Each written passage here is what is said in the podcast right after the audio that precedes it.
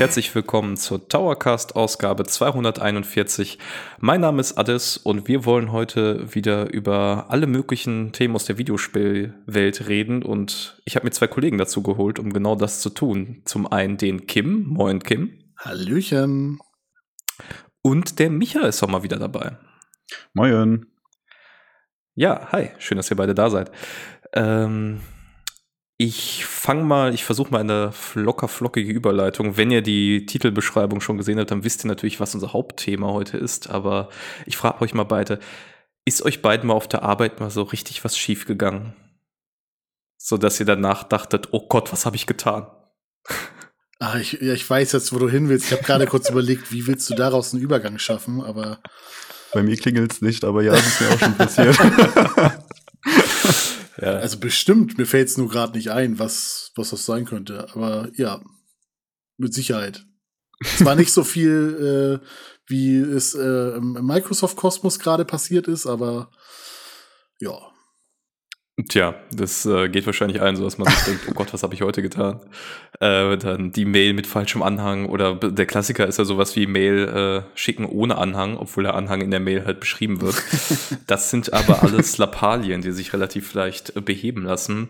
Tatsächlich, äh, Kim hat es schon erkannt, ähm, so richtig, richtig Pech hat ein äh, Mitarbeiter von Microsoft gehabt dem ist nämlich das Unglück passiert, dass er in diesem andauernden Rechtsstreit um die Activision Blizzard-Übernahme äh, wahrscheinlich den größten Leak der Gaming-Geschichte oder einen der größten Leaks der Gaming-Geschichte verursacht hat. Die haben nämlich auf dem Server des Gerichts oder der FTC äh, unverschlüsselte Dokumente hochgeladen, die eigentlich bearbeitet und halt gestrichen werden sollten, quasi sensible Informationen raus und die haben einfach ein, irgendwie 120 Seiten oder so PDF reingestellt, wo alles drin steht. Ja, also wo will Xbox hin? Äh, welche Revisionen sind geplant? Ich glaube, das Bethesda-Lineup ist teilweise geleakt. Und viel interessanter, vielleicht kannst du dazu noch was sagen, Micha, weil ich meine, du hast die News dazu verfasst, ist, dass wahrscheinlich im kommenden Jahr eine Neuauflage der Xbox Series X in den Startlöchern steht. Genau, sowohl X als auch S sollen neu veröffentlicht werden als Refresh-Variante. Ich glaube, das ist noch ein Projektname. Ich bin mir nicht sicher, ob das schon der, also ob das der etablierte Name sein wird. Wobei sich bei der S eigentlich quasi nichts tut, außer neues Bluetooth, neues Wi-Fi, ähm, mehr Technik dahinter und weniger Strom soll das Ding fressen, bisschen mehr internen Speicher.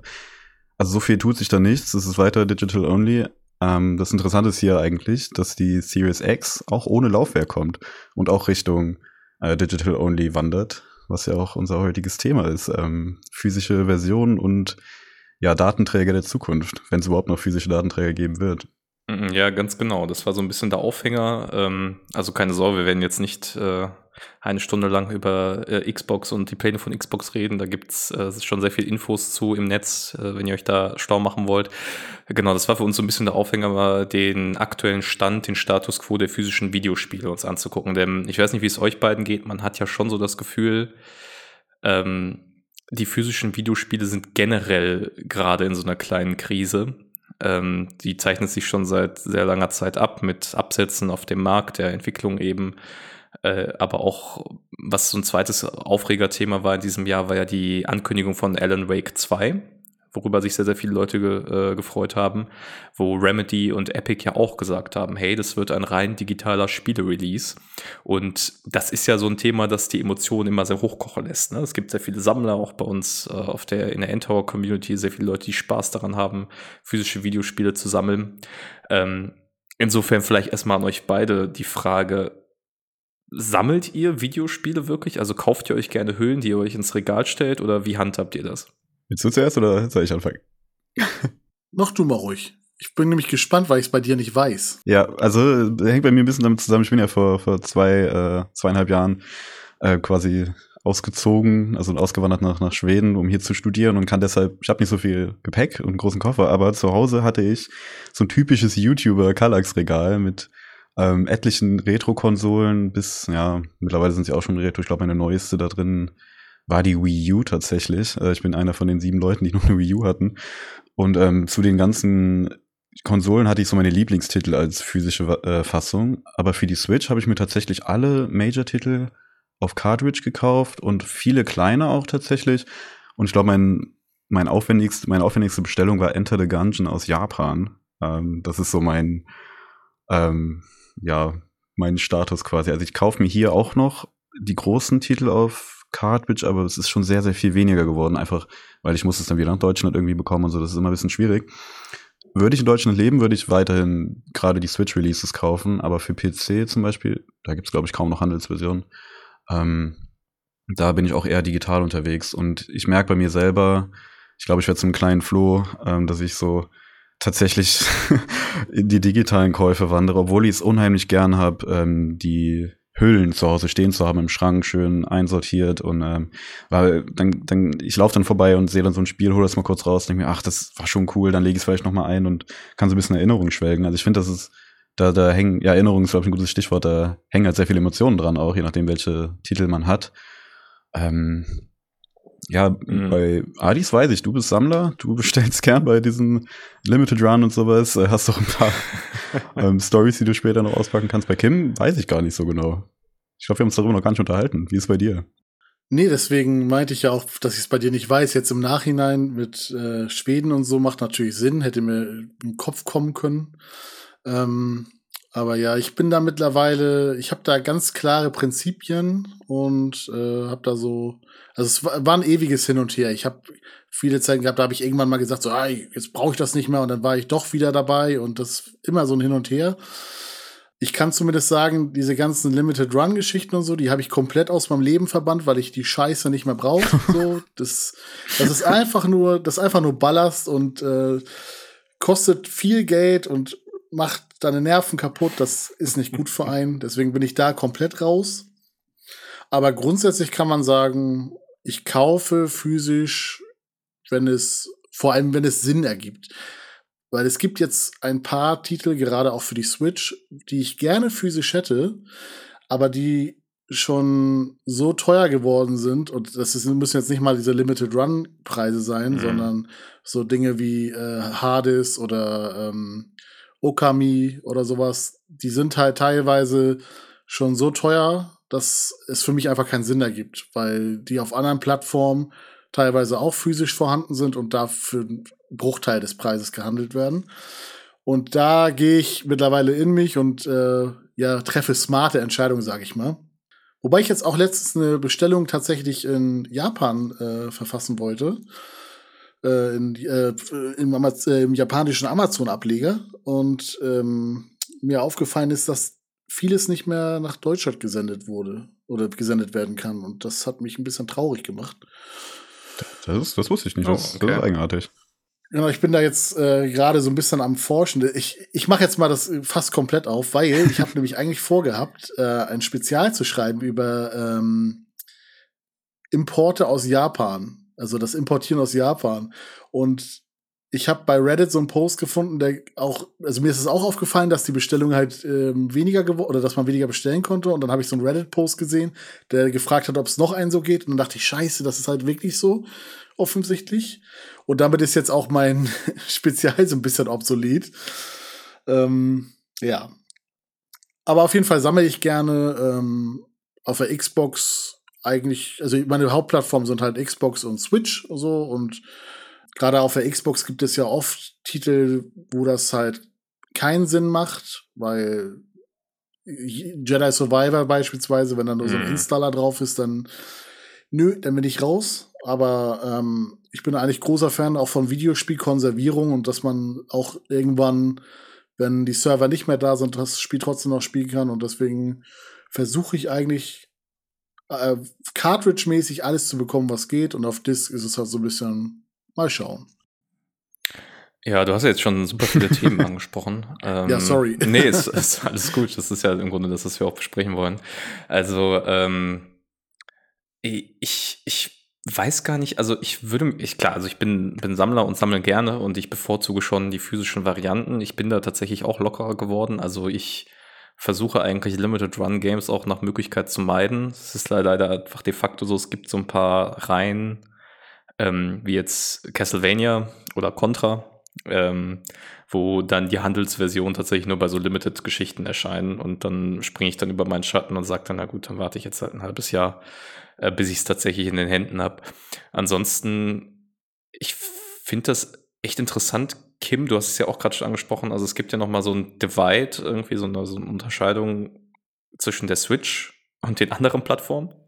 Also ich glaube, den PC kann man ja. in dieser Diskussion ja ausklammern. Der PC ja. ist eine rein digitale Plattform. Das ist schon seit zehn plus Jahren mindestens so. Ähm, es gibt zwar, glaube ich, in Deutschland immer noch so PC-Games im Laden, die aber auch alle nur noch Steam-Codes enthalten oder halt irgendwelche Entschlüsselungen. Das heißt, da reden wir nicht darüber, dass etwas auf dem Datenträger verkauft wird. Aber äh, auf den Konsolen hat sich das ja doch sehr, sehr lange gehalten. Äh, und insbesondere auf äh, der Switch ist das immer noch ein sehr beachtlicher Markt. Ich glaube, da ist es 50-50 Downloads und äh, Vollpreisspiele.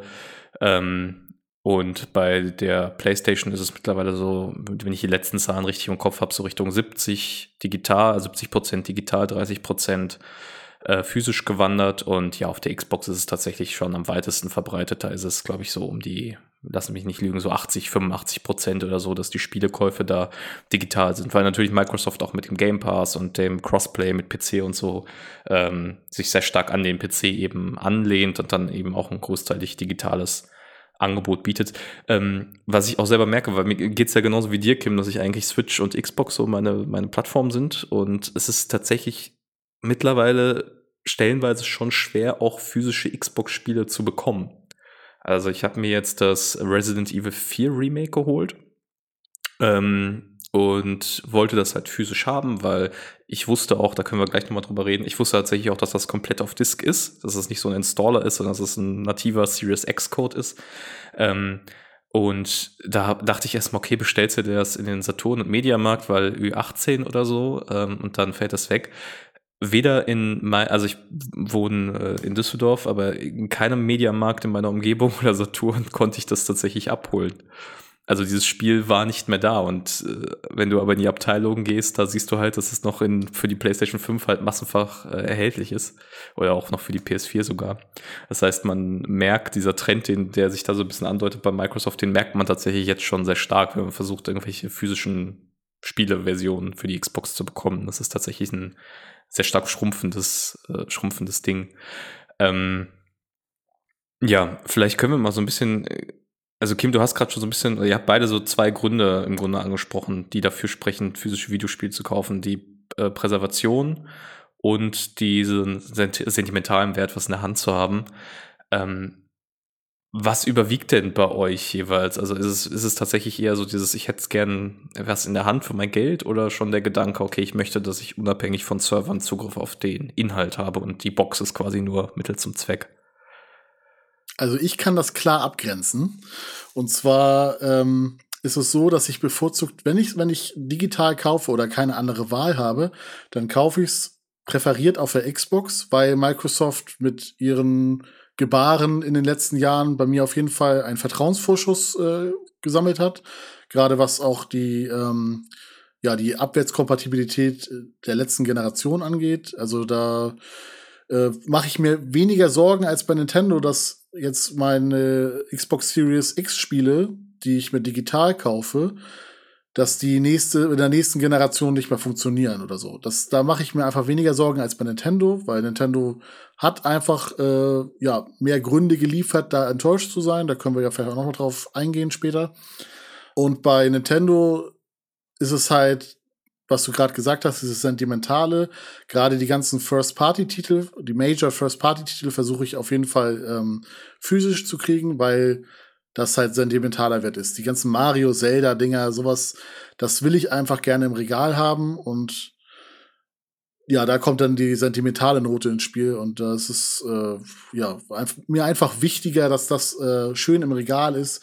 Und wenn ich mir tatsächlich mal eine Collectors Edition oder sowas kaufen würde, was ich heute sehr, sehr selten tue, wenn überhaupt, dann wäre es halt zu 99 Prozent ein Nintendo Major Titel. Mhm.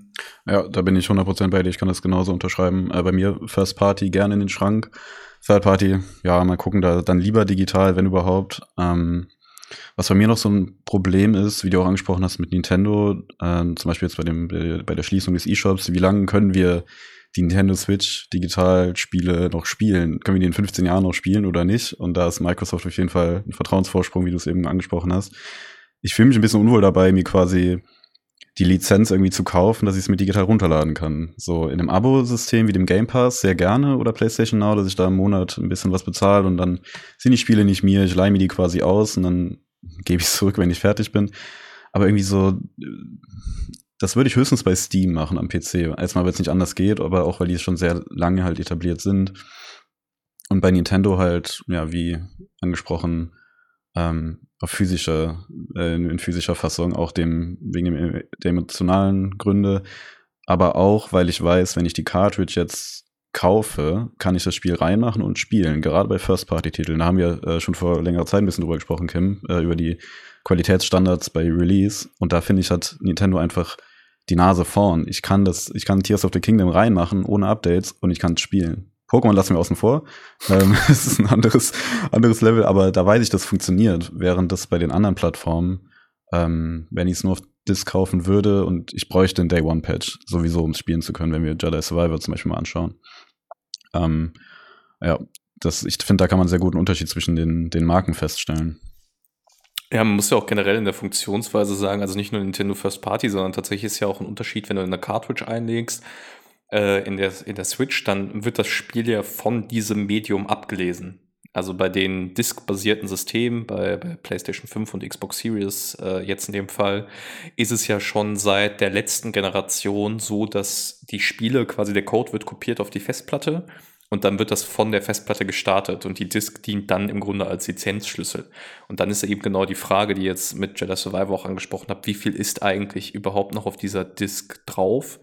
Weil tatsächlich ist es oft so, dass man größere Downloads benötigt ähm, wenn beispielsweise bei Jedi Survivor äh, das Geld gespart wird, um mehrere Blu-rays reinzulegen, äh, die man benötigen wird, um den Code zu halten, dann wird halt, um die Kosten zu senken, dann gesagt, okay, du kriegst die Disk, aber die Disk funktioniert im Grunde nur als Installer, also sind vielleicht irgendwie 20 äh, Gigabyte drauf und dann musst du dir nochmal 60 äh, runterladen aus dem Netz. Und äh, das gibt es ja bei der Switch tatsächlich weniger, aber eben nicht gar nicht, sag ich mal, ist jetzt ein bisschen unglücklich formuliert, aber also es gibt ja auch bei der Switch dieses Phänomen, dass große Spiele wie beispielsweise die, die GTA Trilogy fällt mir jetzt gerade ein, ähm, oder auch die Batman Arkham Collection, die jetzt rauskommt, äh, dass die mit einem Download-Code zusätzlich kommen oder halt äh, beim Einstecken der Cartridge irgendwie noch Sachen runtergeladen werden. Ne? Also diese, dieser eigentlich ideale Zustand, den ihr beschrieben habt, dass man die Cartridge hat, man setzt die ein und dann läuft's einfach und hat vielleicht noch ein paar Megabyte Download oder so für ein Update. Das ist zwar bei Nintendo noch sehr oft der Fall und auch bei ähm, kleineren bis mittleren äh, Third-Party-Releases oft noch der Fall, also von der Größe her rein. Aber bei sehr, sehr großen Spielen äh, kann es eben leider schon noch so sein, weil eben das Cartridge-Format teurer ist in der Herstellung. Ja, aber solche, solche Spiele kaufe ich auch prinzipiell nicht auf physischem Medium dann. Also da bin ich wirklich konsequent. Wobei ich nochmal sagen muss, ähm, dass im Prinzip wie die CD oder die Blu-ray, die Disc heute gehandhabt wird, das ist schon der richtige Weg, weil dieses Installieren auf, auf der Festplatte und dass es dann ähm, von da geladen wird, das macht halt auf so vielen Ebenen Sinn, weil äh, A schont es den Laser, so du Klar. Ich glaube, wenn man heute äh, die Disc so, so lesen würde, wie man das früher bei der PS1 gemacht hätte, also halt wirklich äh, Laser da oder Dauerbetrieb ist und wirklich live von der CD liest, dann das, also da gehen wahrscheinlich die Laufwerke so schnell kaputt. Also weiß ich nicht. Ich, kann auch sein, dass ich jetzt äh, Quatsch rede. Aber es ist auf jeden Fall technologisch gesehen, glaube ich, sinnvoll, dass man das so macht. Aber dann ist halt die Frage, ob man da das physische Medium halt noch braucht, ne? Ja, das ist so ein bisschen der Punkt. Ne? Also deswegen hast, sieht, man, glaube ich, auch diesen sehr starken Trend zu digital auf diesen Plattformen, weil die Leute sich halt denken, naja, ähm, das wird ja dann eh von der Festplatte gelesen. Und das ist technisch absolut sinnvoll und notwendig. Also die, diese Spiele, wie wir sie heute haben, die würden auf einem CD-basierten Laufwerk gar nicht äh, passieren äh, können. Da müsst ihr euch alle nur mal tatsächlich liegt, also wenn ihr noch eine PS1 zu Hause habt, legt mal dann PS1-Spiel ein, was das für Ladezeiten mit sich gebracht hat. Einfach nur so das Level zu wechseln oder so, weil du wirklich, du hörst wirklich mechanisch, wie dann die Disk abgelesen wird, um das in den Zwischenspeicher zu laden. Das ist tatsächlich alles obsolet. Aber in der Tat ist dann halt eine Gegenseite davon, gehört mir der Code oder nicht? Und es gibt noch Spiele, also auch bei PlayStation 5 und Xbox Series X, durchaus Fälle, wo das so ist. Da hast du den gesamten Code auf der Disk. und benötigst eben nicht diesen, diesen Zusatz-Download. Aber es gibt eben leider auch Beispiele wie Jedi Survivor, Starfield jetzt neulich erst, ähm, wo man eben sagen muss, naja, der, der Platz reicht dann entweder nicht oder man will nicht mehrere Disks dazulegen, um Kosten zu sparen. Und dann ist es eben leider so in der Tat, dass du im Grunde nur eine Lizenz hast, die dann auf das Funktionieren von Servern angewiesen ist. Da können wir aber mal kurz Werbung machen, weil ich das letztens gesehen habe, als du dein Resident Evil 4 gepostet hast.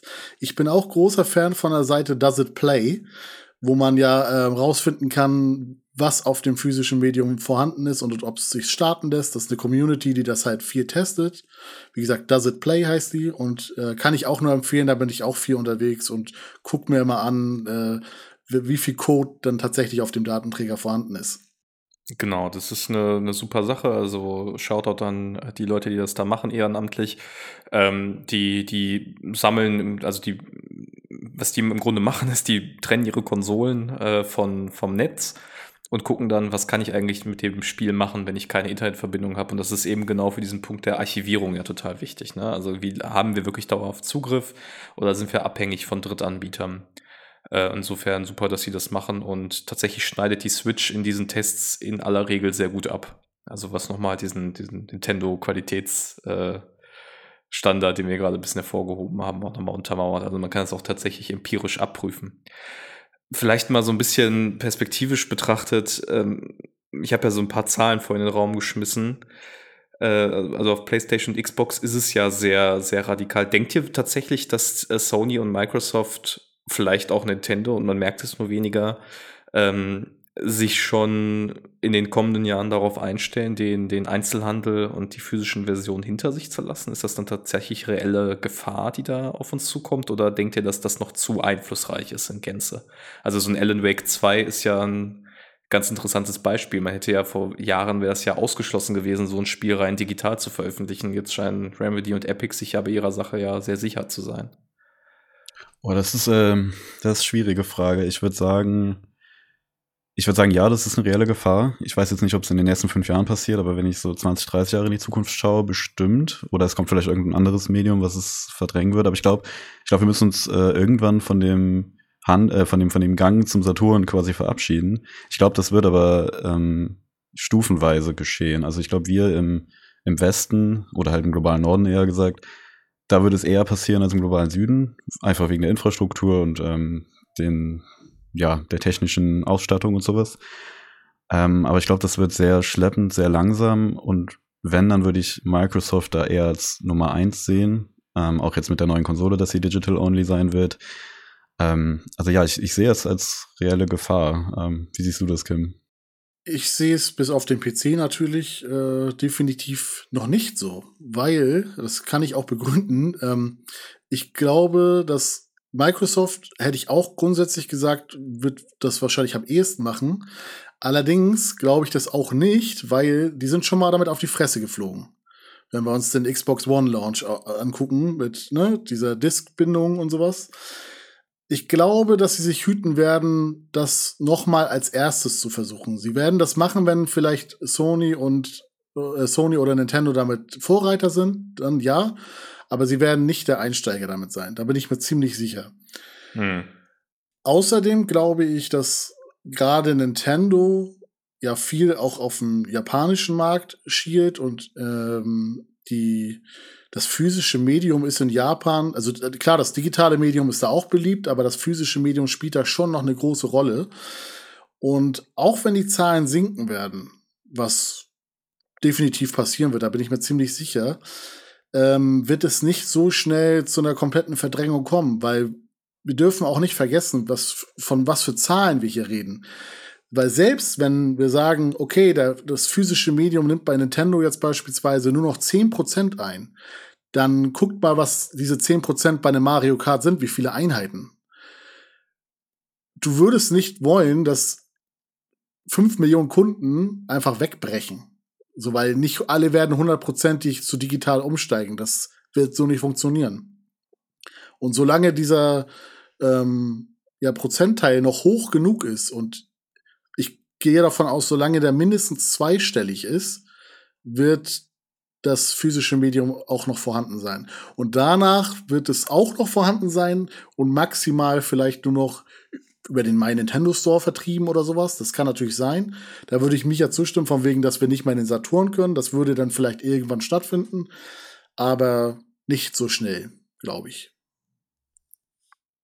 Es ist irgendwie eine ganz interessante Situation. Ne? Also klar, grundsätzlich Publisher und Plattformbetreiber haben ein Interesse daran, dass man digital kauft. Ähm, wenn man digital kauft, dann gibt es keinen Second-Hand-Markt. Wenn man digital kauft, gibt es keine Vertriebskosten. Äh, sie müssen keine ähm, Gewinne mit Vertriebspartnern teilen.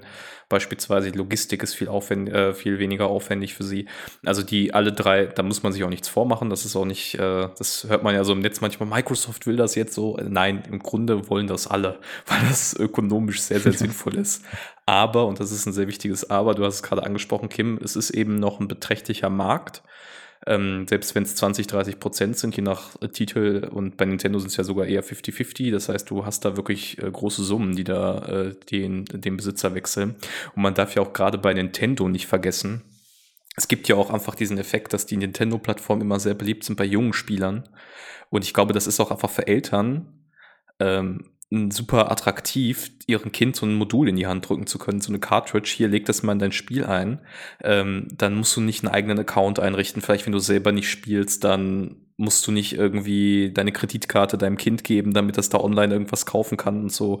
Also diese ganzen Hiccups, mit denen man sich auf den digitalen Storefronts irgendwie rumschlagen muss. Ich glaube, die sind für bestimmte Zielgruppen, die insbesondere bei Nintendo halt eben stark vertreten sind, äh, nicht attraktiv. Und ja, ich glaube, unabhängig davon ist tatsächlich echt die Frage, was ich mich jetzt auch bei Alan Wake frage, weil dieses Argument oft aufkommt, wie viele Menschen werden sich weigern, den Sprung ins, ins Digitale zu machen, weil ich muss schon sagen, ich mag physische Videospiele total gern, ich mag es quasi die Besitz zu haben, unter Eigentum drüber zu haben. Aber ich frage mich jetzt auch gerade, ob ich auf Spiele verzichten würde, wenn sie nicht physisch erhältlich sind. Und ich glaube, da wäre die ehrliche Antwort nein. Also ich würde es wahrscheinlich mitmachen, diesen Sprung, auch wenn es mir nicht gefällt. Ja, das größte Problem dabei ist, glaube ich, dass äh, das eine schwierig, schwierig messbare Kennziffer ist.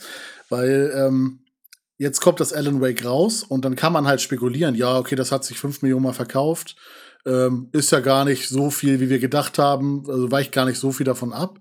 Aber das ist ja letztendlich Kaffeesatzleserei. Ähm, was können wir dann als, als äh, ja, vorangegangenes Werk nehmen? Wir können Alan Wake angucken, aber ich gehe davon aus, dass der zweite Teil sich wesentlich besser verkaufen wird als der erste. Also wird Epic sagen, gut, das war ein Erfolg. Aber werden sie jemals wissen, ob sie mit physischen Varianten nicht vielleicht doch zwei Millionen Einheiten mehr verkauft hätten? Keiner weiß es. So deswegen mhm. werden sie hundertprozentig nicht sagen, das war kein Erfolg, sondern werden das als Erfolg verbuchen können, weil es ja keinen kein Widerspruch gibt.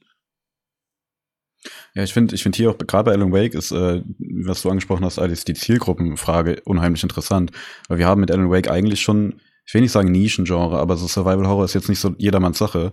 Und wenn dann eher erwachsene äh, Leute. Und da finde ich einen digitalen Release, glaube ich, aufgewogen schon irgendwo sinnvoll und wenn man Kostenrechnung macht, kann man da, glaube ich, ganz gut abwägen. Ähm, ich glaube nicht, dass Alan Wake so ein Beispiel wird, an dem man sich in Zukunft orientiert. Das ist nicht so, als würde man jetzt Mario Kart zum Beispiel nur digital anbieten. Ähm, da finde ich, wie gesagt, das ist schon so ein, so ein Zielgruppending, besonders bei Alan Wake oder bei dem Nischengenre.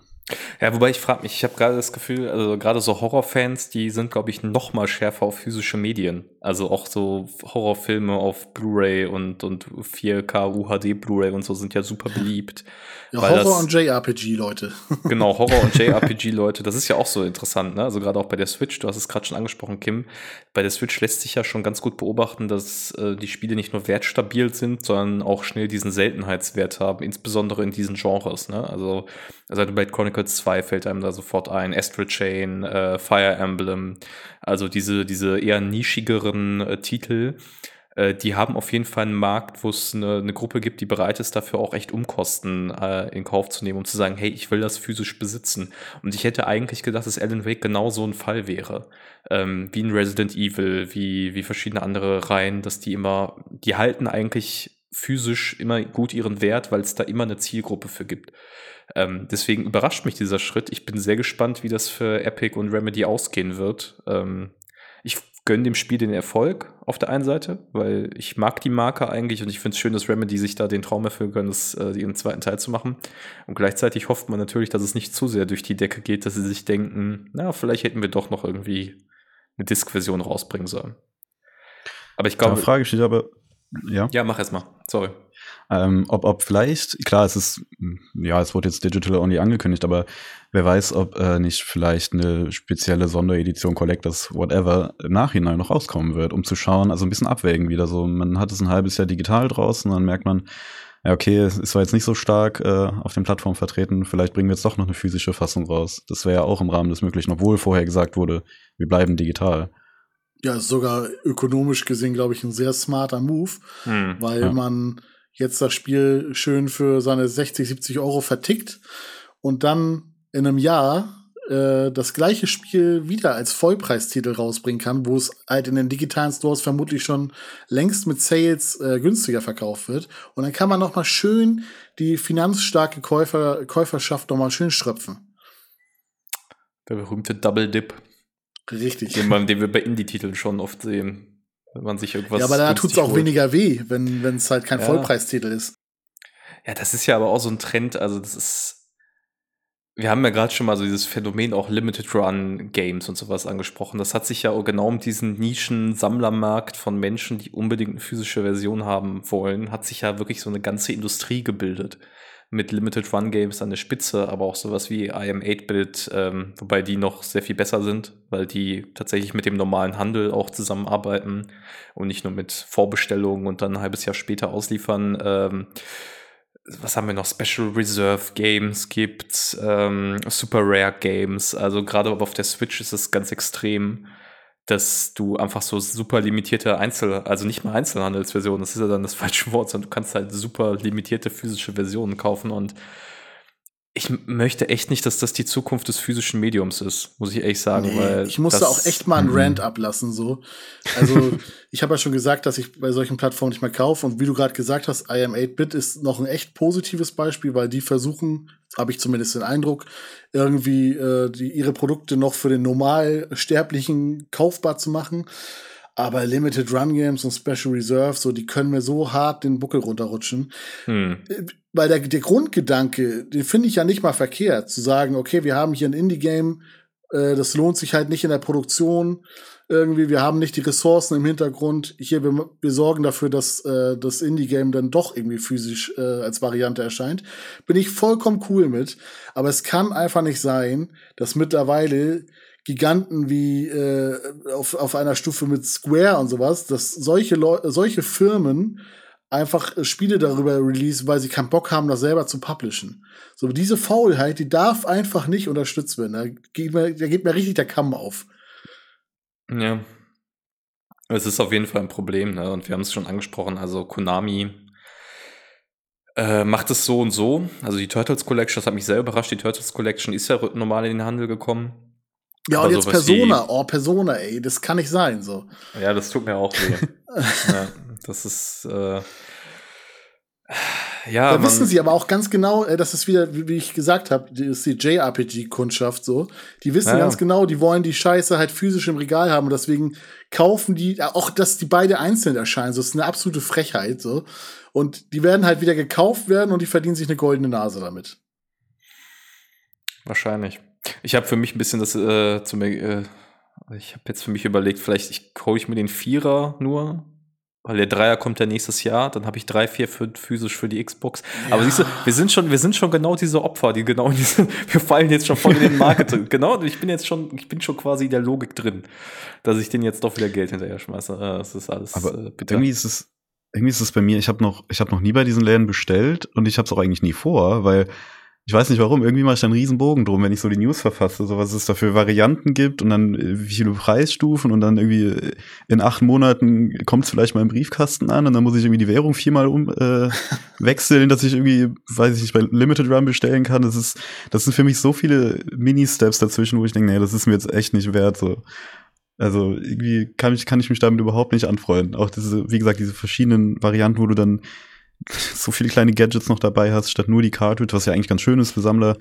Aber das, das schreckt mich so ab immer. Aber das ist tatsächlich auch so ein Punkt, ne? Ich meine, das ist ja schon schade, wenn man, also ich bin ja in den 90ern aufgewachsen und ihr beide werdet das genauso kennen. Dieses, dieses Gefühl, wenn man mit seinen Eltern beim, beim Elektrofachmarkt war und dann nach Hause fährt oder nach Hause läuft und man schon die Anleitung durchblättert. Und das war für mich immer schon so der erste, das war schon immer so der erste Schritt mental in das, in das Abenteuer. Und Anleitungen sind ja auch so ein Ding, was fast vollständig verschwunden ist. Also das hast du ja im Grunde gar nicht mehr. Auch bei den Nintendo-Titeln leider nicht. Ähm, und da gibt es noch so ein paar, also ich glaube NIS America für die Trails of Cold Steel und solche Sachen, da wird das noch so eine Deluxe Edition, also ein kleines Handbuch, Artbook beigelegt, aber ja, manchmal fehlt einem das dann schon, ne, dieses klassische, nochmal ein Handbuch zu gucken. Ich meine, man braucht es nicht. Ich kann verstehen, es ist digital günstiger und so, aber dieses Gefühl, einfach mal reinzugucken, das äh, fehlt einem schon manchmal. Ja, ich hatte so eine, ich hatte eine ganz schöne Anekdote, die ich mal kurz erzählen möchte. Ich bin auf einem äh, Dorf groß geworden und da war es immer so ein Highlight, in die Stadt zu fahren. Und da war ich noch sehr jung und da war ich mein Kumpel das erste Mal so in der Stadt so alleine mit unserem Taschengeld und habe ich mir Ro Morrowind für die Xbox geholt. Im GameStop noch damals. Und im Bus nach Hause die Anleitung gelesen. War viel zu blöd für das Spiel im Endeffekt. Ich kam nicht damit klar, dass man nicht trifft, wenn man schlägt. Und dann habe ich sehr schnell die Lust verloren, was eigentlich super schade ist. Aber da kann ich mich noch sehr gut dran erinnern. Das Handbuch war so dick, da war alles so detailliert erklärt. Äh, war einfach richtig schön. Natürlich schade, dass es verschwindet, äh, macht auch Sinn.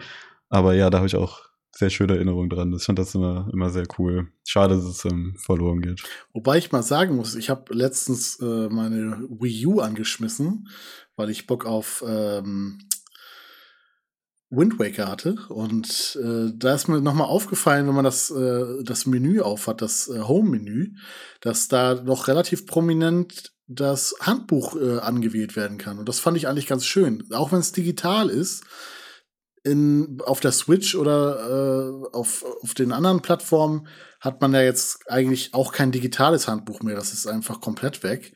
Und da war es noch relativ prominent im Menü und man konnte das da aufmachen und das auch einfach äh, quasi überlagert übers Spiel. Und das fand ich ganz schön, muss ich sagen. Das hatte ich ganz verdrängt.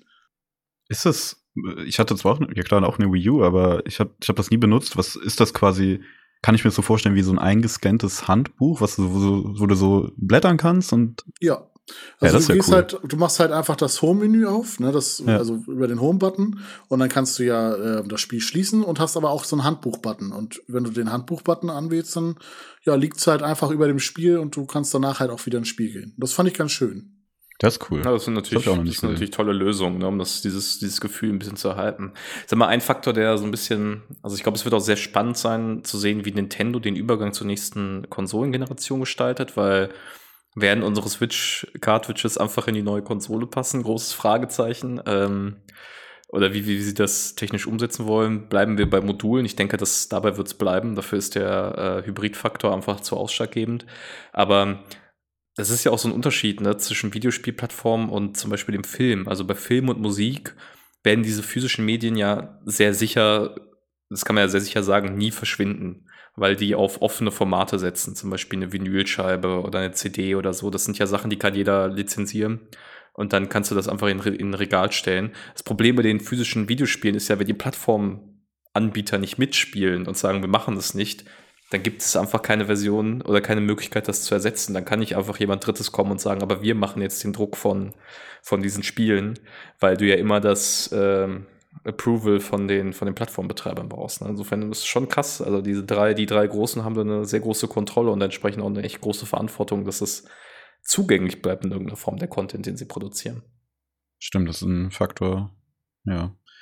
Ähm, zurück zu dem, ob, ob wir die Cartridges in die neue Konsole einstecken können. Ich glaube schon. Das erinnert mich sehr an dieses, äh, damals der Game Boy oder der, der DS, dass wir da die Module in die neue Konsole, ich, ich, ich gehe ein bisschen davon aus, ja, dass wir das können. Ja, ich glaube auch, dass wir dieses DS3DS-Prinzip. Mhm. Genau, ja. Dass es, dass es ein Modulschacht ist, aber die, die neue Cartridge irgendwie physisch äh, nicht in die alte, äh, in den alten Cartridge-Schacht steckbar ist. Ähm, und die dann einfach, also das ist ja vom Speicher her, wir sind ja auf jeden Fall technologisch äh, weit genug, dass es kein Problem ist.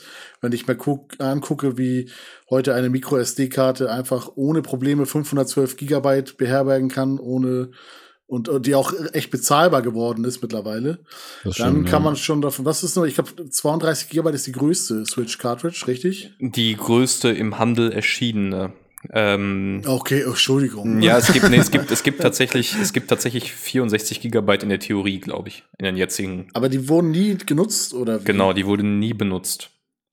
Okay, aber das ist ja schon mal eigentlich ein gutes Zeichen. Es gibt die zumindest schon mal und irgendwie der Schritt zumindest zu 128 ist ja auch durchaus machbar. Und das sind ja Größen, die, äh, also mit der nächsten Generation wird es mit Sicherheit noch größer werden, aber 128 Gigabyte als Beispiel decken ja zumindest viele Spiele mittlerweile ab, die äh, drauf installiert werden können.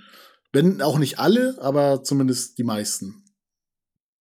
Ja, da ist dann wirklich nur die Hoffnung, dass Nintendo die Preispolitik äh, so gestaltet, dass es auch für die Publisher attraktiv ist. Ne? Also das Ja. ist ja so ein bisschen die Sorge. Also es gibt ja jetzt schon genug, die sich eben um die 32 Gigabyte Cartridge drücken. Also da sind so was wie The Witcher 3 äh, und andere sind da löbliche Ausnahmen. Aber ja, ich, also die Daumen sind gedrückt, dass es da irgendwie für Fans von physischen Medien äh, gut bleibt. Wobei ich beim Nintendo die wenigsten Sorgen habe. Also Nintendo ist ja auch einfach ein äh, recht konservatives Unternehmen, ähm, die ja auch immer viel um den Datenträger herum gedacht haben. Also im Grunde ist jede Konsole, Nintendo-Konsole, ähm, bis zum GameCube ja wesentlich durch das Format äh, bestimmt. Also selbst der GameCube hatte ja diese kleinen Discs, um die Ladezeiten kurz zu halten. So, ich glaube, das ist schon bei denen auch in der internen Firmenphilosophie ein, ein hohes Gut, da irgendwie drum herum das äh, Spielerlebnis zu bauen. Also alles andere wäre auch dumm, müssen wir mal ganz ehrlich sagen.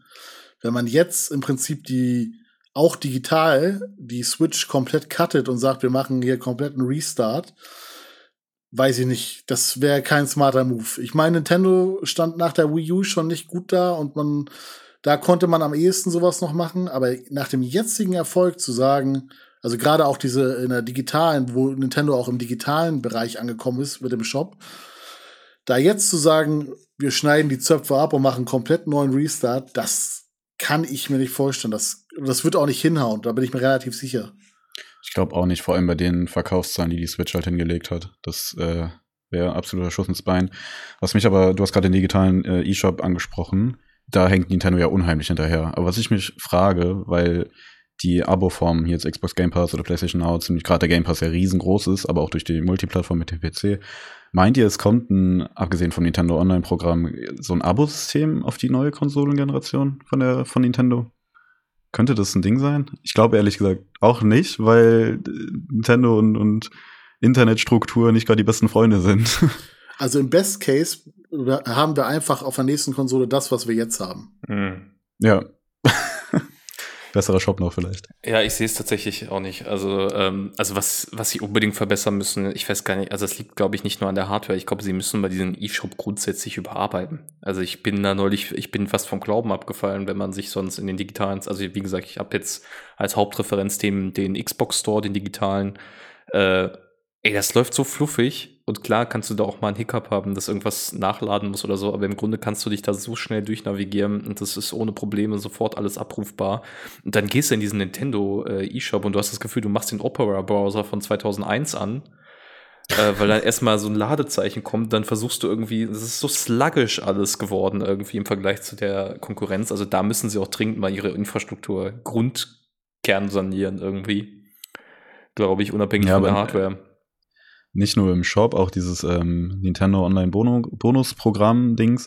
Das ist ja auch nur am Laggen wie Sau. Ich will da meine täglichen Ja, ähm, Herausforderungen gucken für meine Platin-Punkte. Es ist fast unmöglich. Es ist, es dauert so lang, es ist so anstrengend, sich, sich da durch zu navigieren. Aber rauskommen geht halt immer. Diesen Homebutton, dann bist du direkt raus im Menü und dann läuft wieder alles normal. Aber diese komischen Apps, abgesehen von den Nintendo Online-Apps, die ruckeln alle wie Sau bei mir. Mhm. Ja. Du darfst halt auf keinen Fall ein Spiel im Hintergrund aufhaben. Das macht es zumindest besser. Wenn's, wenn nichts auf ist, dann läuft es immer noch nicht schnell, aber zumindest besser, als wenn ein Spiel im Hintergrund ist. Weil dann geht's wirklich gar nicht. Dann ist das eine Ja. Leckpartie. Wahrscheinlich irgendwie im Speicher.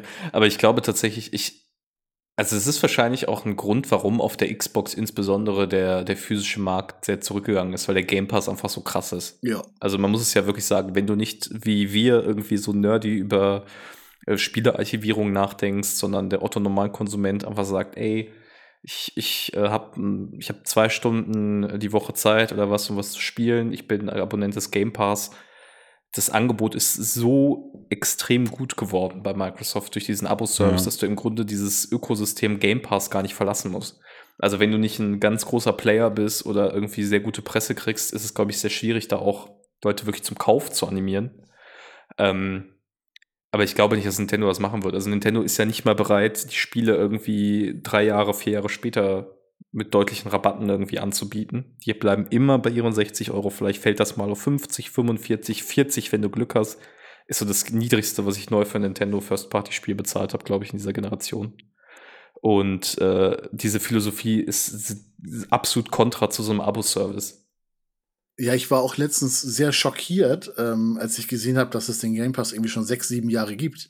Da war ich so, wow, wir reden halt immer davon so, als ob das der neue heiße Scheiß ist so. Aber letztendlich äh, überweise ich anscheinend schon für einige Jahre äh, fleißig meine äh, Euronen an Microsoft, ohne es zu merken. Ähm, und deswegen glaube ich auch, es wurde ja immer viel spekuliert, macht das Nintendo auch oder äh, und ähm, im Prinzip ist ja der Game Pass schon vor der Switch gestartet, also hatte Nintendo definitiv genug Zeit darauf zu reagieren und sie haben es nicht gemacht, mhm. bis auf halt diesen Nintendo Online Service. Deswegen glaube ich auch nicht, dass das äh, in naher Zukunft passiert, was auch verständlich ist, weil Nintendo muss halt seine Marios nicht verramschen. Die verkaufen sich halt eh wie geschnitten Brot. Ich finde das wirklich interessant, warum das bei Nintendo, also es wäre ja mal interessant, das auch nachzuvollziehen, warum das bei Nintendo so ist. Also es liegt mit Sicherheit an dem Format, dieses Cartridge-Format, das hat auch irgendwie eine andere Wertigkeit, glaube ich, für viele Menschen immer noch. Aber ähm, also auch, keine Ahnung, auch Sony First-Party-Spiele, wenn wir jetzt mal Microsoft ausklammern mit dem Game Pass, was ja so ein, so ein Sonderfaktor ist, auch Sony First-Party-Spiele fallen ja relativ schnell im Preis. Also du kannst die ja, wenn die mit 70, 80 Euro anfangen, kriegst du die ja ein, zwei Jahre später meistens für 20 Euro. Irgendwo äh, in irgendeinem Angebot oder lass es 35 oder so sein. Also es ist wirklich ein sehr singuläres Phänomen, dass Nintendo da so den Preis bestimmen kann. Wahrscheinlich auch einfach ja, viel aber es ist halt ist. auch, es liegt halt auch daran, dass es, ich sag's jetzt mal ganz unverfroren, auch wenn es ein bisschen fies ist, quasi Fast Food Gaming ist ähm, weil das es spiegelt halt immer den aktuellen Stand der Technologie wieder. Also jetzt äh, beispielsweise ein Last of Us oder so. Ähm, der erste Teil auf der PS3 ist heute ja nicht mehr, mehr im Ansatz so beeindruckend, wie er es damals war. so. Ähm, und jetzt beispielsweise ein, ein Mario äh, basiert halt nicht auf dieser technischen, auf der, auf der, auf der technischen Leistungsfähigkeit. Ein Mario 64 sieht ein bisschen hässlich aus heute, aber macht genauso viel Spaß und hat so wenig von seinem Charme verloren wie damals. Und ähm, deswegen glaube ich, sind da auch die Leute halt einfach bereit, mehr Geld auszugeben. Also gerade jetzt, wenn halt sowas wie ein Remake kommt oder sowas, dann hauen die Leute halt ihre Knete raus, weil das äh, Spielprinzip halt immer noch genauso gut funktioniert. Und wenn jetzt sag ich mal, nach, oder ein, ein Remake von Crisis kommt, gab's ja tatsächlich, aber so, Crisis steht für mich halt für den Grafikblender der Zeit, dann holt das halt nicht so viele äh, ja, Leute hervor, wie es jetzt ein Mario Galaxy Remake tun würde oder sowas. Ja, stimmt schon. Wo sie dann ja das Remake auch, oder das, das den Port besser äh, gesagt, nur für sechs Monate anbieten. Ja, und sie können es halt, so, es verkauft sich halt trotzdem. Ja, ja, klar. Bei anderen, wenn du bei, äh, bei Microsoft, die verkauft die Halo Collection für sechs Monate, dann sagst du, ja, dann scheiß drauf, so. dann ist mir das auch egal. Das hat auch viel mit der, mit dem, ich, ich nenne es mal Markenmanagement von Nintendo zu tun, gegenüber den wirklich ikonischen Charakteren. Ich habe das Gefühl, jeden Charakter, den sie einführen, wird innerhalb von zwei Jahren zur absoluten Ikone. Und keine Ahnung, da wird die Nostalgiekeule geschwungen. Ich finde, Nintendo-Charaktere stechen halt durch ihre Präsenz und durch allgemein der Kult so viel mehr raus, als zum Beispiel PlayStation oder Xbox es jemals könnten. Es liegt nicht daran, dass sie in den 80er, 90ern gegründet wurden. Ähm, irgendwie, die bringen das einfach mit für die ganze Familie, sowohl jung als auch alt. Bei Sony fällt mir höchstens als Gegenpol vielleicht Ratchet Clank ein. So, das, das war's. Oder, oder Sly, dieser, dieser Sly Cooper, glaube ich, hieß es. Bei Xbox der Master Chief, was halt nur für Erwachsene ist. Und ich glaube, das spielt halt auch noch sehr viel mit, dass sich die Cartridges oder die, die, die Games heute so stabil halten und auch ewig lange stabil sein werden und jede neue, jeder neue Teil einer Reihe von Nintendo-Charakteren, zum Beispiel Princess Peach, wird sich auch wie Sau verkaufen. Klar. Wegen diesem Charakterkult, darum, schätze Das ich mal. stimmt, auch wenn ich jetzt so an äh, jüngere Familienmitglieder denke, dann kenne ich keinen, der halt, also ich kenne viele, die äh, Nintendo-Charaktere sehr feiern, ob es jetzt Pokémon sind oder Mario oder was auch immer. Aber ich kenne keinen meiner äh, Neffen nicht, was auch immer, der sagt, oh, äh, Ratchet Clank ist, das sind meine Lieblingscharaktere oder irgendein Xbox-Charakter. Das sind halt alles Nintendo-Charaktere. Mhm. Das ist auch absolut smart, was, wie, wie die dieses Franchise-Building einfach machen. Klar, wir haben jetzt den Freizeitpark zum Beispiel. Damit kommt, das hat ähm, der Nintendo, japanische Nintendo-Präsident Furukawa, heißt der, gell? Mhm. Hat es ja auch bestätigt, dass er, dass die, das Unternehmen darum bauen will. Sie wollen die, das Franchise so früh wie möglich schon im, bei den Kindern quasi verankern, durch diese Freizeitparks jetzt zum Beispiel in L.A. Ähm, oder halt auch durch, weiß ich nicht, ich denke an H&M, die haben jetzt zum Beispiel eine neue Pokémon-Kollektion, wo dann irgendwie ein Bisasam auf dem Pulli ist oder bei Uniqlo ist auch Pokémon dabei gewesen. McDonalds hast du ständig Nintendo-Charaktere, das war ja schon früher so, als ich klein war, gab es da Mario als Spielfigur im Happy Meal. Und das äh, machen die unheimlich klug. Das ist so verdammt smart von denen und das sehe ich eigentlich bei keinem anderen Franchise. Und um jetzt einmal den, äh, ich möchte einmal kurz äh, den, den Schwenker zu kriegen, wieder zum physischen Medium, worüber wir eigentlich reden, ähm, ist es ist auch so, dass ein physisches Medium ja viel besser verschenkt werden kann, weil keiner will ja einen Download-Code verschenken. Mhm. Und solange das der Fall ist, wird Nintendo auch immer hoch im Kurs stehen, weil Eltern, Großeltern, whatever, halt ein Spiel im hiesigen Elektromarkt kaufen, um das ihrem Sprössling zu schenken. Ah, ja, ja. Ja, auf jeden Fall. Also ich denke, das wird ein großer Faktor sein. Plus einfach auch die Tatsache, dass, glaube ich, bei der, bei der, also bei der PlayStation 5 und Xbox hast du das in einem gewissen Grade auch, aber ich glaube, bei Nintendo ist auch noch viel, viel stärker der Faktor gegeben, dass die Menschen sich äh, die Konsole kaufen, um die Nintendo-Spiele zu spielen, tatsächlich. Das ist der Hauptgrund für die Anschaffung. Du willst Zelda spielen, du willst Mario spielen. Ich glaube, eine PS5, keine Ahnung, wie viele Menschen, die eine PS5 haben, spielen halt FIFA und sind damit happy, so, oder spielen Fortnite mal zwischendurch oder irgendein anderes Game, aber das sind halt im Wesentlichen Third-Party-Plattformen, wo es dann vielleicht mal ein, zwei coole Exclusives gibt, wo du sagst, dafür habe ich mir die Konsole dann gekauft, weil ich das spielen wollte. Aber ähm, ja, das wird, glaube ich, ganz viel auch einfach über den Third-Party-Supporter abgedeckt, während du bei der Nintendo-Plattform halt traditionell diesen Fokus auf die eigenen Marken und eigenen Spiele hast. Ähm, viel stärker. Und das finde ich halt unheimlich interessant in der aktuellen Industrie. Wir sehen hier Xbox, PlayStation, die hauen sich die Köpfe ein mit irgendwelchen neuen Versuchen, irgendwas zu etablieren. Und Nintendo läuft halt nebenher und macht, macht ihr Ding und es klappt, es funktioniert. Es wird langfristig, ewig wird das funktionieren. Und die können ihren Shit machen, irgendwas neu in den Markt integrieren, worauf sie gerade Bock haben und es funktioniert. Und bei PlayStation und Xbox sehe ich so mehr den Wettbewerb, Konkurrenzkampf. Mehr um, also weniger, also ich weiß nicht genau, wie ich es erklären soll. Ja. Aber ihr, ihr wisst, was ich meine.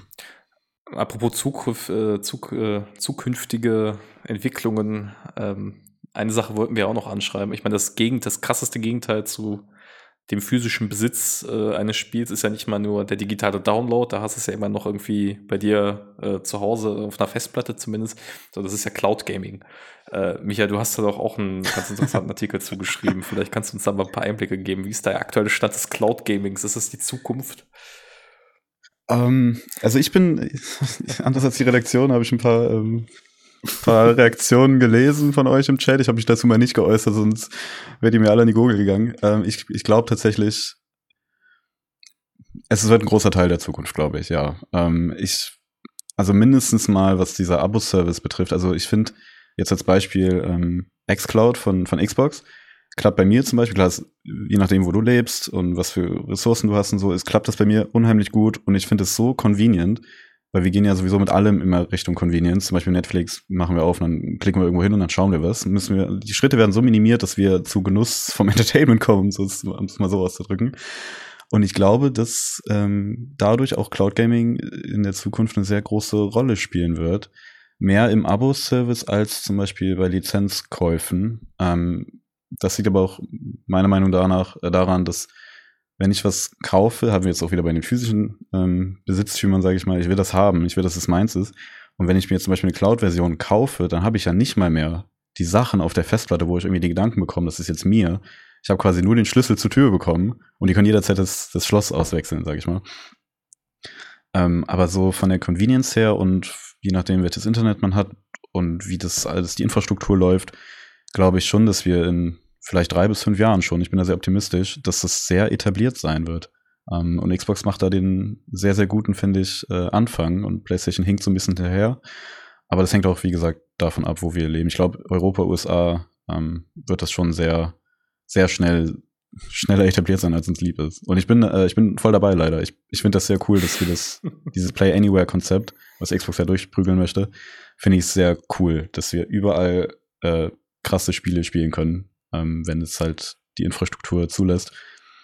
Bin da sehr großer Fan. Was ich nicht mag, ist diese Abhängigkeit von dieser Infrastruktur dann. Zum Beispiel Server müssen online sein, wir brauchen eine gute Internetverbindung, ähm, wir brauchen Geräte, die das erlauben und sowas. Das, da sind wieder ganz viele Faktoren, die mitspielen. Aber so generell bin ich dem sehr positiv gestimmt, leider. ich weiß nicht, ob ich allein da stehe. Kim, ich, ich höre schon. Hoffentlich. ähm, ja, also als Alternative finde ich es sehr gut. Ich würde lügen, wenn ich sagen würde, ich hätte es nicht auch schon mal genutzt, irgendwie, äh, um meiner Freundin schnell ein Spiel zu zeigen, was ich nicht installiert habe. Oder gab es ein paar Cases, wo ich das genutzt habe, auf jeden Fall.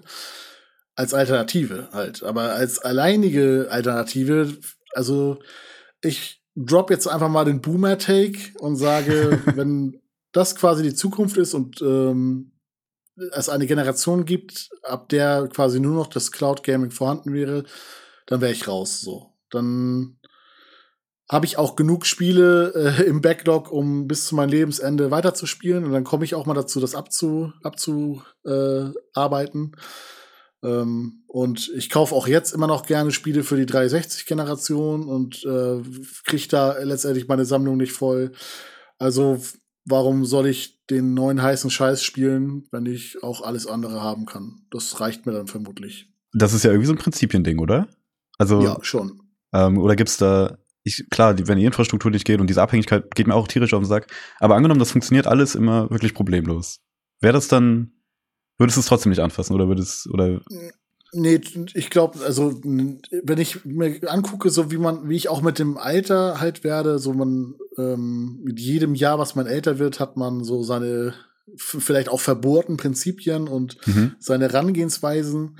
Und ich bin eh aktuell immer so daran interessiert, eher den ganzen alten Stuff nachzuholen, zu dem ich irgendwie die letzten zehn Jahre nicht gekommen bin. Und der staut sich ja bis heute an und bis, äh, also theoretisch könnte ich wahrscheinlich bis zu meinem Lebensende nur Switch-Spiele spielen und wären nicht fertig. Stimmt, so. ja. Äh, deswegen glaube ich, dass ich verbohrt genug wäre, irgendwann zu sagen, wenn ich dann äh, damit äh, Mitte 50 sitze und es nur noch diese Cloud gibt, dass ich sage, alles klar, da bin ich jetzt raus. Das wäre eine Produktvariation, wo ich nicht mehr mitmachen würde. Ich, also ich glaube, also in Zukunft wird das, wie du angesprochen hast, einfach koexistieren. Es wird da sein, aber muss ja nicht genutzt werden. Ja, das ist auch völlig ja. in Ordnung. Ja. Das, das fände ich sehr cool. Alice, wie ist bei dir? Wie stehst du gegenüber dem Cloud Gaming? Ja, ich sehe es eigentlich ganz, also ich als zusätzliche Option habe ich da jetzt auch kein Problem mit. Ich finde, es ist auch nicht, also genauso wie äh, ein rein digitales Spiel immer noch ein Spiel ist und mir Spaß machen kann. Also da gibt es ja auch so komische Takes, so es sind keine echten Spiele. Ähm, wenn man sowas liest, dann kann ich auch nur den Kopf schütteln. Das ist natürlich ein Blödsinn. ähm, ich glaube nicht, dass es, also warum, warum sollte man sich, wenn es einen Markt gibt, dafür sich eine Hardware zu kaufen, und klar, die muss natürlich subventioniert werden zu einem gewissen Teil, das ist doof. Aber ich denke mir halt die ganze Zeit, warum sollte man von diesem, also auch für die Hersteller, von diesem Convenience-Faktor eine, eine gebündelte Plattform zu haben, alles anbieten zu können, die Leute kaufen das alles aus einer Hand. Ähm, warum sollte ich das abgeben, ähm, um innerhalb von einem Cloud-Markt, wo ich so schnell wechseln kann, quasi einfach nur ein Anbieter zu sein. Das sieht man ja bei diesen Streaming-Diensten. Also es gibt ja keine Brand-Loyalty zu Netflix und Amazon Prime und diesen ganzen Anbietern, die es da draußen gibt, sondern die Leute abonnieren mal das, mal das, mal das. Und wenn ich aber eine Xbox oder eine Playstation beispielsweise mir jetzt kaufe, dann bin ich ja im Ökosystem drin. Das ist ein einmaliges Commitment, 500 Euro, das müssen die zwar subventionieren, aber dann bin ich wirklich in diesem System drin, dann kaufe ich meine Spiele bei Xbox. Ich werde nicht so schnell wechseln, äh, weil mir mal irgendwas woanders besser gefällt, sondern ich werde da, wo meine Bibliothek ist, hat Phil Spencer ja sogar mal im Interview gesagt, das ist so ein Problem, was sie auch haben gegenüber der PS4-Generation, wo sie schlechter abgeschnitten haben. Wenn die Leute einmal so eingebettet sind in ihren digitalen äh, Kanälen, ist es sehr, sehr schwer rauszugehen und dann irgendwie äh, sich woanders einzuschreiben. Ich glaube, dieser Cloud-Markt bricht das auf. Weil wenn ich meine Spiele bei Nvidia streamen kann, bei Microsoft, bei allen anderen, gibt es diese Loyalty, diese Brand-Loyalty gar nicht mehr. Und ich glaube, dass es deswegen nie eine alleinige Option sein wird für diese Anbieter. Ich glaube, die werden immer ein Interesse daran haben, selbst wenn die physischen Medien keine Rolle mehr spielen sollten, wenn das irgendwann leider der Fall sein sollte, äh, wird es immer noch so sein, dass sie Interesse daran haben, physisch in den Häusern der Menschen zu sein. Weil das einfach, also du denkst ja auch einfach dran, ah ja, da steht meine Xbox, ich sollte vielleicht mal wieder Xbox spielen. Oder ah, meine Switch steht ja hier auch noch rum äh, vielleicht gehe ich damit mal irgendwie, setze mich auf den Balkon oder so. Also ich kann mir nicht vorstellen, dass das jemals verschwinden wird, dieser Faktor physisch irgendwo vor Ort zu sein. Genauso wie ja Zoom-Konferenzen echte Meetings nie komplett ersetzt haben. Da hast du aber meiner Meinung nach einen Denkfehler. Und zwar äh, ja, ziehst du Netflix und andere Streamingdienste als Anbieter heran, die ja, wie du sagst, keine Brand-Loyalty haben, was auch stimmt. Was ist aber wenn wir nicht nur von so einem Game Pass-Angebot reden, sondern von Cloud Games für 60 Euro. Dann hast du ja auch eine Bibliothek. Ja. Genau das meinte ich vorhin. Also ich glaube, so ein Abo-Modell, wie jetzt die xCloud mit Game Pass, das würde, also das finde ich super geil. Aber wenn ich mir jetzt das Spiel wie bei der Switch irgendwie, das habe ich getestet, was war das? Das neue ähm, Plague, äh, Plague Tale, genau, das habe ich im Cloud getestet. 60 Euro für, für einen Streamingdienst, das finde ich, das geht halt absolut nicht. Dann lieber ein Download, statt ähm, zu viele Abhängigkeiten zu haben, für, wofür ich auch noch bezahle und bin mir nicht sicher, ob das gerade jetzt im Moment, in dem Moment gut funktioniert, ob ich jetzt um 21 Uhr spiele oder um 9 Uhr morgens. Gibt's auch wieder Unterschiede. Das hängt natürlich von der Infrastruktur ab aber da finde ich dann, da kommt bei mir dann auch wieder dieses, ich muss es irgendwie haben und da reicht mir dann auch schon ein digitaler Kauf, dass mir das gehört in meiner Bibliothek. Und eine Cloud ist für mich dann zu weit weg, als dass ich nur jetzt hier den Zugang mir erkaufe und trotzdem noch abhängig davon bin, ob es gerade auf der anderen Seite funktioniert. Das ist ja also, das. Da finde ich auch einen riesigen Unterschied. Das ist ja das, woran Stadia kaputt gegangen ist. Du kannst es den Leuten nicht vermitteln, ja. dass sie eine monatliche Gebühr haben und trotzdem noch 60 Euro für ihr Cyberpunk zahlen sollen. Also, und ja, extra ähm, noch, du zahlst Zugang, um da in das System zu kommen und dann zahlst du noch mal extra für die Cloud-Spiele. Das ist Genau, das, das meine ich. Ich glaube, das, das wird sich nicht durchsetzen. Also vielleicht, nee, vielleicht äh, habe ich wirklich einen Denkfehler, Kim, und denke mir so, ja, wenn man da irgendwie schon so viel Geld reingebuttert hat, aber dadurch, dass es ja weg ist, ist es ja auch nichts, wo ich jetzt eingeschränkt bin, wenn ich es nicht nutzen kann. Weißt du, was ich meine? Also wenn ich dann irgendwann mal wieder mhm. Xcloud spielen will, dann abonniere ich halt wieder den Dienst und dann habe ich wieder meinen 60 Euro Vollpreistitel. Aber ich bin nicht an Xcloud gebunden in der gleichen Weise, wie ich durch die Hardware gebunden bin. Also ich glaube, das wird, das wird immer ein Unterschied sein. Aber vielleicht bin ich auch einfach nur alt und. Aber auch da zieht wieder mein Argument, ähm, wie ich das schon sagte mit der, bei der physischen Version. Es wird mindestens physische oder digitale Version. Die digitale wird meiner Meinung nach auf jeden Fall erstmal nicht so schnell aussterben, weil solange es auch da wieder 10, 20 Prozent ähm, der Spielerschaft gibt, die bereit ist, das Geld auszugeben und einen digitalen Kauf zu tätigen, solange wird es das Medium auch geben. Und das ist, glaube ich, nicht äh, in der, in der nah nahen Zukunft absehbar, dass, dass keiner mehr diese Käufe tätigen wird. Ja, und auch noch, also dieser, dieser dieser extreme Wettbewerbsnachteil, das kann ich mir gerade gar nicht vorstellen. Ich meine, vielleicht wird es irgendwann so sein, dass es keinen Faktor mehr spielt, aber ich, bei diesen drei großen Player, Nintendo, Microsoft, Sony, ich kann mir nicht vorstellen, dass einer sagt, wir geben es auf. Also das ist irgendwie so ein krasser Nachteil. Selbst wenn es da jetzt irgendwie eine äh, Series X ohne Laufwerk gibt, dann gibt es ja vielleicht noch die Option, ein separates Laufwerk irgendwie anzubieten. Das sind ja auch alles so Lösungen, die nicht, nicht unbekannt sind. Aber dieser extreme Nachteil, irgendwie in einem Laden zu stehen und überhaupt keine Hüllen mehr für dein Produkt zu sehen, überhaupt keine physische Marktpräsenz mehr zu haben, weiß ich nicht. Kann ich mir, kann ich mir nicht vorstellen, dass einer von den dreien da freiwillig aufgibt. Also selbst wenn Microsoft es am ehesten noch tut und da immer so ein bisschen nachsteht, aber es gibt ja noch physische Xbox-Spiele und die Xbox steht noch da im Regal und so. Und ich glaube, wenn du das, wenn du das komplett verschwindet, dann hast du auch tatsächlich ein Mindshare-Problem. Weil dann verschwindest du auch einfach ja, aus der Öffentlichkeit. Ja, vor allem so Sachen wie, wie du schon vorhin angesprochen hast, diese Mainstream-Titel wie ein FIFA oder ein Call of Duty, ähm, die werden, glaube ich, schon physisch noch viel im Laden verkauft. Und wenn die halt keine Markenpräsenz mehr da haben, dann ist der Konkurrent schnell mal äh, die stärkere Partei. Ganz genau. Das stimmt, ja, das fällt mir gerade an. Also wir sind ja, wir als äh, Spielerjournalisten, wir, wir sind dem ja jeden Tag ausgesetzt. Unser, unser Twitter ist voll, je nachdem unser Instagram. Egal, wo wir hinschauen, die, im digitalen Raum, wir sehen Videospiele und andere, die halt das Hobby eigentlich null verfolgen, außer ein bisschen Call of Duty spielen oder FIFA, die werden ja nur dadurch aufmerksam, wenn sie rausgehen ähm, und nicht mal mehr das im digitalen, in der digitalen Welt angezeigt bekommen auf YouTube oder so. Stimmt, das, also bei dem Argument gehe ich dann auch vollkommen mit, dass sie halt auch Markenpräsenz außerhalb ähm, des Zuhauses haben müssen, in Supermärkten oder irgendwie sonst wo. Ähm, da hast du vollkommen recht. Also das gehe ich auch total mit. Mhm. Ja, jetzt haben wir doch, äh, Kim meinte vor der Aufnahme, ach, da reden wir doch keine Stunde drüber, jetzt sind wir bei einer Stunde fünf, äh, wir können es, glaube ich, so langsam äh, auch dann zum Ende für. Vielleicht mal so eure Prognose. Wo geht der Markt für physische Videospiele hin? Wie lange können wir das noch machen? Hat das eine dauerhafte Zukunft? Und wenn ja, wie sieht die aus? Ja, also ich habe es ja im Prinzip schon gesagt, ich glaube, so schnell wird das nicht weggehen. Vorher wird es irgendwie zehn Jahre ausgefadet mit äh, exklusiven Verkäufen in meinem Nintendo Store und sowas.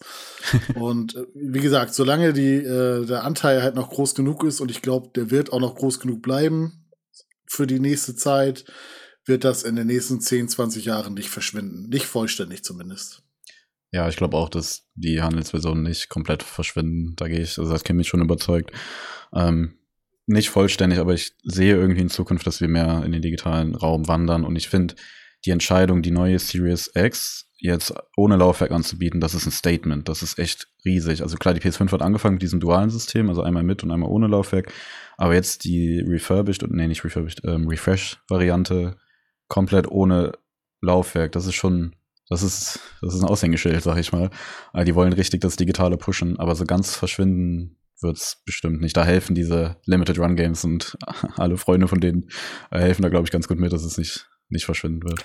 Adorably All Digital war der Werbeslogan, den sie drunter gepackt haben. Äh, wobei man fairerweise sagen muss, ähm, wir wissen nicht, wie final diese Pläne sind ne? und was da jetzt. Also Stimmt, kann, muss man dazu sagen. Genau, es kann genauso mhm. gut sein, dass sie in diesem, diesem Ding einfach nur ihre Konsole zeigen und dann das Laufwerk, das dazu gedacht ist, nicht. Ähm, Xbox hat sich ja auch mal so eine Technik patentieren lassen, mit der du quasi deine, deine Lizenz-Key über eine andere Konsole einlesen kannst. Also da ist die Idee quasi, wenn du ein Spiel physisch besitzt, dann musst du es an deine Xbox Series X legen, kannst es aber auch bei deiner Xbox Series S im Schlafzimmer oder so dann abspielen.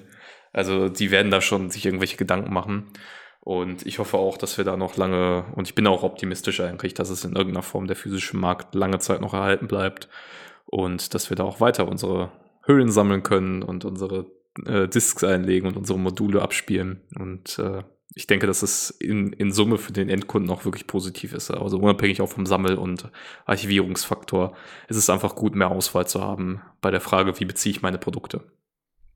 Ja, und äh, sie würden eine Chance, Chance versäumen, bei diesem, bei dieser Architektur der neuen Series X kein Laufwerk reinzumachen. Bei dieser runden, bei dieser Zylinderform. Vielleicht kannst du die Disk auch oben so einlegen. Weißt du, das sind ganz neue nee, Ich habe tatsächlich, ich hatte schon so ein, so ein Produktbild vor Augen, dass es wie so der Gameboy Player ist. Oh ja, das geht natürlich auch. Quasi ja. einfach so als Aufsteckmodul, dann wird der Turm halt ein bisschen größer. Stimmt. Das wär's. Das wäre natürlich cool. Ich muss sagen, also ich habe gar keinen Bedarf daran, äh, weil ich ja schon eine habe, aber das Design gefällt mir eigentlich. Also wenn sie da noch ja, Das wäre doch eigentlich, das wäre schon klug, dass, das einfach als Gadget. Wenn ihr Bock habt, dann steckt's drauf. Wenn nicht, dann, dann lasst es. Wäre doch sinnvoll, irgendwo. Ja, hier habt ihr es zuerst gehört. ja, sinnvoll wäre es auch, wenn äh, ihr uns weiterhin gern hören möchtet, uns weiter zu folgen auf allen möglichen Plattformen. Wir sind auf Apple Podcast, wir sind auf YouTube, wir sind auf Spotify, wir sind, glaube ich, auf dieser, äh, wenn ich das richtig im Kopf habe. Also ihr könnt uns überall finden. Sagt auch gerne uns euren, euren Freunden Bescheid, dass dieser All Digital Podcast ähm, der ist leider nicht im Einzelhandel erhältlich, sondern nur auf digitalen Vertriebswege. Aber dafür geben wir uns trotzdem immer große Mühe. Insofern abonniert den Towercast und schaltet auch beim nächsten Mal wieder ein. Kim, Micha, es war mir eine Freude. Ja, es war mir ein innerliches Blumenpflücken, wie jedes Mal. Es war gar nicht so ein Streitgespräch wie erwartet bei dem Cloud-Thema. Deshalb, ich bin ganz zufrieden. Nein, wir haben das ganz wolkig äh, ausgetragen und äh, verabschieden uns insofern in großer Harmonie Vielen Dank fürs Zuhören. Schaltet beim nächsten Mal wieder ein und macht's gut. Tschüss. Bis dann. Ciao.